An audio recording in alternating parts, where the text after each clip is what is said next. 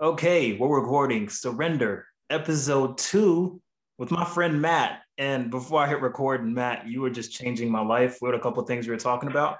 So uh, run that back for us. Run that back. So let's let's take about about five minutes and let that out. So you said you went on a retreat.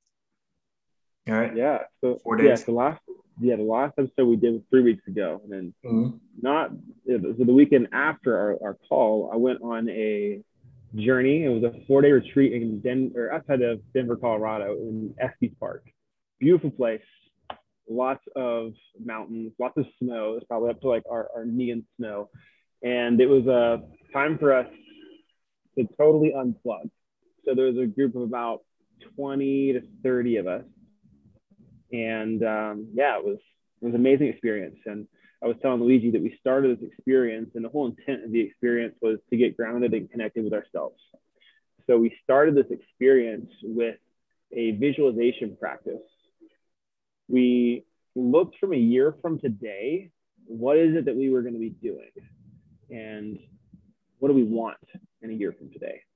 And what was, and, and after we were envisioning that, and it was really picture, you could picture everything, you could picture the, the smells, the sounds, the people in your life, the things you were doing, and the the conversation that got brought up was, or, or what is preventing you from achieving that? And things would come to mind. Things would start popping out. Boom, boom, boom, boom, boom. And when we finished that visualization, we had time to write all these things down. Just write one, what was the vision? Where do we want to be in a year from now? Write down the things that were that were limiting us and preventing us from from having that success or living that lifestyle. And then over the weekend, we got to work through those experiences. And what we what we realized is that a lot of those things or those belief patterns, we call them limiting beliefs, that were preventing us from living that life, we had learned as a child. We learned from our mother or father. And through the process of the four day retreat, we were able to dive into these stories and uh, and reprogram them into new beliefs. So what was a limiting belief became a belief. Hmm. So for, for instance, one of mine, I dove into a few things, but one of them was the, the ability to be able to express myself and like um, fear, fear of judgment. It's like, oh, I really want to do this. And um, I, to be honest, what that visualization was, like it's been two weeks since, I had to go look at what that was. I remember one of the things that came up to prevent me was being able to fully be me and express myself without fear of judgment. And uh, that was the first thing I dug into. And then by the end of the weekend, I had these really strong statements, these like I am mantra statements that helped solidify. And I'm now writing every day for the next 90 days to set this new belief Hmm. to allow me to live that that that that dream in a year from now. It's great how malleable our lives can become when we allow our brains to over not overstep, but face the limiting beliefs we have, right? Because Mm. we we have this sort of fluid reality that's around us all the time, but we make it concrete with these fears that we're talking about in a way, right? So as you uh as you started writing down these limiting beliefs, how did you because you said that you had a fear of being judged right so how did matt sit down with matt and not judge matt writing down limiting beliefs about matt you know how is Yeah, a lot of it came down to to really uh, like reliving that experience of where I learned that from. So like for me, it was layered. So like we we had this this one-on-one session and we had one of these a day, and we sat down for like it was an hour per per belief. So like per belief of wow uh, fear of expressing yourself and then like learning where that came from. Um, so I, yeah, was on just relaxing and, and digging into this story and like feeling the thoughts that came up and the feelings that came up when I learned that and like releasing that. So like that for me, that was like me ending in a big, big, very emotional. I was very sad. I was crying. I was, I was uh, frustrated. I was angry and like got to express all of that. And then when that was over, I had this huge sense of clarity and like relief to where I was like, it was almost like, uh, like like if you're planting and like you're picking weeds, like you pull the weed and now it's time to plant something new. And that's where the new beliefs come in. And for me, a lot of those, like I have a, I have a list of from the weekend, I have like a good list of like probably like 30 that um, that are new beliefs that help me or they're new, new seeds that I'm planting. And every time I write them down from now on, I'm watering those seeds. Yeah. And uh, and in hopes that that will grow and replace what was limiting, like this big thorn in, or big uh, yeah, big weed in my garden. And now it's a beautiful flower of now I can do this because I've said this so many times and I've made actions that actually support this new belief. Hmm. So um, yeah, I guess, I guess the answer to your question is just like feeling it and truly going through that entire thing. And then after it was felt, it was like the weed was pulled, and then I got to put something new in its place. Hmm. And was that soil tender? Meaning, like when you were planting to see, like how were you able to be self self caring while you pulled the thorns and planted the seed? Because that pull is a little painful, right? Is it? I should yeah, also ask. No, it, it's very yeah. It's, it's, uh, it can be hundred percent painful, and tapping into like your own ability and like you're like listening to your body because like my head can say no you're not good enough or like maybe my head's like you know what? I think you are good enough. My body's like mm. no you're not. Like so it's like getting in touch with your body and a lot of that was um, supported with with a facilitator so somebody was there to guide me through this. We had like the room we, we, we tapped into it and and a big part was priming safety. So like telling my body hey you're safe. Again, like, we're safe, right? Yeah. You're safe to experience this. Like, and just surrendering, just surrendering to the process and believing that this process is going to help me get to this mm. was, uh, was what really kicked it off. Because, yeah, if, if you're not priming safety and you don't feel safe, and like whether you have a facilitator or you're doing yourself, you're not going to be able to fully surrender and like, oh, I hear that, and also, yeah, it also gets me thinking because you weren't alone in that room, right? So there were other people other than the facilitator. Um, the value of that vulnerability of perhaps people you never met before. Did you meet them? Did you know all of them, or were there some that you didn't know? Yeah, there's definitely people that I didn't know. Um, it was a small, intimate group, so I actually only had one other person in there, Hmm. Most of the groups had at least one other, so it was like typically a group of three plus a facilitator. And did you know the other person? person? I did not. know. it was the okay, first time so... I had met that person, and uh, it was yeah. So it was um, it was interesting, and I felt ready. And also, like at the start of the retreat, we did prime safety with the entire group, and we connected with the entire group at a really intimate level. So when it was time to share, we felt really comfortable to share. Hmm. That was important. It was like setting the stage. It wasn't like, all right, we're gonna go into a breakout room and be open and vulnerable. Like the first part of the retreat after that visualization, we walked around and connected with each individual. Like just like we practiced literally looking into each other's eyes, like, like hmm. looking into their eyes and like truly like seeing each other and sharing like things that were vulnerable to us. Maybe it was like something that scared us about the person, and we like shared that. And, like one person received it, one person let like just one person was open and said, "Hey, this frightens me about you," or "This excites me about you," or "I really like this about you," or it can just be a hug, like look at them, look each other in the eye, hug uh-huh. each other. So it was like we, there was a an, an integral part of that entire process was feeling safe and grounded and connected with each individual before going into a, a room like that that um, yeah you do open up and be really vulnerable with. Well is so i don't i'm not fully sure how it would work. Would you keep in contact with that person in these occasions or is it one of those things like hey you helped me change my life uh, we you know vice versa? How to how does a friendship continue from there? With the with the facilitator or the person who's both. in the room? We'll, we'll go with both. I mean, have you met the facilitator before? I've been in a few Zoom calls with that person. This was okay. This is uh, this was like a graduate retreat. So it was uh, an environment in which we'd all been together in the past on a, on a virtual setting. Uh-huh. And then this was allowed us to connect more instantly. So, um, yeah, we don't know each other. I didn't know that the person in the room, that person was not part of the same program I was. They're going through the program I went through right now. And um, so I didn't know that person.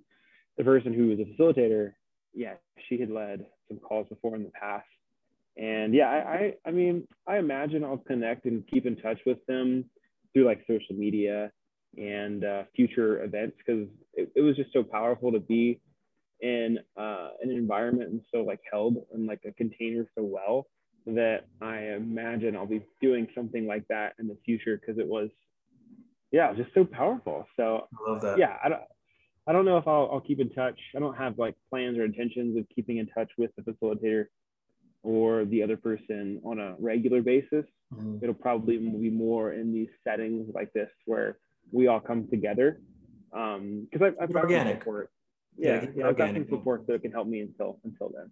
That's great, man. Oh, I like to shift gears a little bit and kind of take a step into so uh, as you're out there, um, what's what's taking up your time in terms in terms of what you're building and what you're what you're wanting to work on as you're on the road? we didn't get to fully cover that last episode, and I'd like to hear more about what you're what you're doing and building. Yeah, great question, man. So that's that's always I'm always um every day that's changing right now. I'm I'm in, mm-hmm. I'm in a state of change, and it's really mm-hmm. good to be surrounded and supported by a bunch of people who are doing the same thing. Mm-hmm. So when I started this journey the day before I left, I don't know if I shared in the last episode, the day before I left, we started a um, an exit strategy for for the company that I'm currently working with. So the current company that I work with is I um I've I've I've grown this organization that helps and supports first responders across the country with strength and conditioning programs and nutrition support. So um, the past two years, we've grown so much, and it's been an amazing journey. And then as I started surrendering and listening my body and mind, I, I, started to, to hear and realize that a lot of these things that I was doing um, didn't really align with where I wanted to go.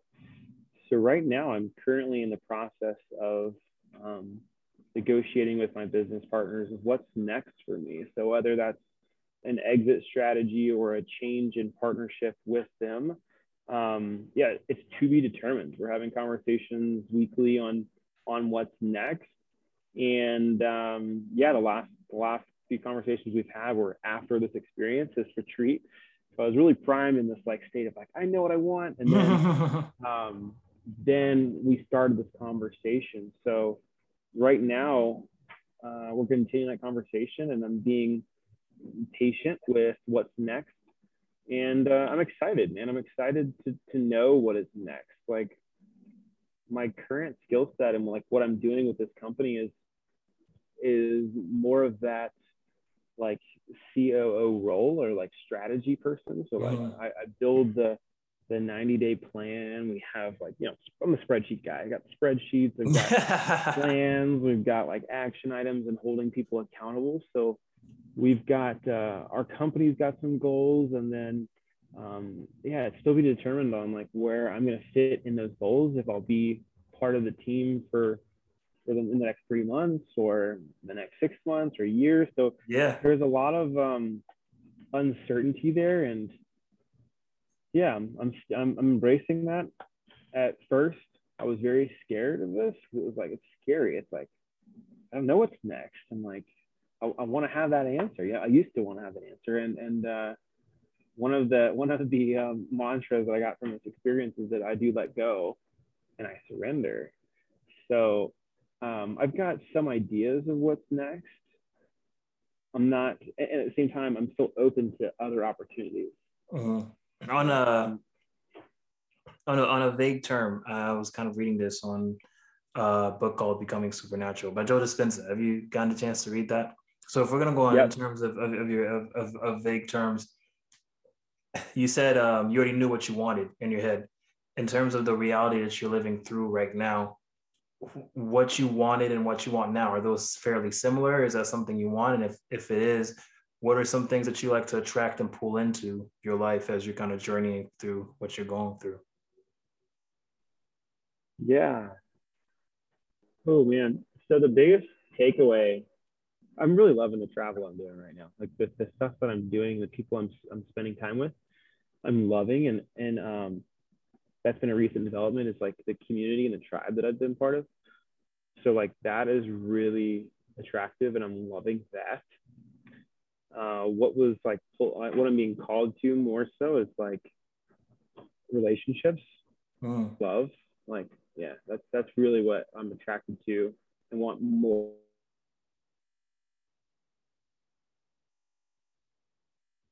Or why that retreat was like, you know, this is your year to really to be around a good community and attract love and and um you know that could be in a form of uh, a partner like a relationship or it could be community it could be love with myself like hmm. so, so love is the big word that comes through like when you ask that question um yeah man like yeah there's definitely some business stuff there too and like some financial goals none of, that's that's not that's only part of it. That'll come. The, the, yeah, like that'll that'll come, and that's not everything either. It's like I used to right. think that, oh man, if I had this, then I'm gonna be happy, and I'm like, mm-hmm. That's not what it's about, man. yeah, not. I love to hear that. I love to hear that, Matt. Um, as you uh, as you're going through this uh, adult life, right, and kind of taking this surrendering journey what does now Matt say to junior and senior year Matt at Appalachian State when he's applying for, for Duke PT school, making straight A's? Like, where, what, what, uh, what's, what's the conversation to the ancient mayor there? Oh, man, it brings up a lot of feelings and thoughts.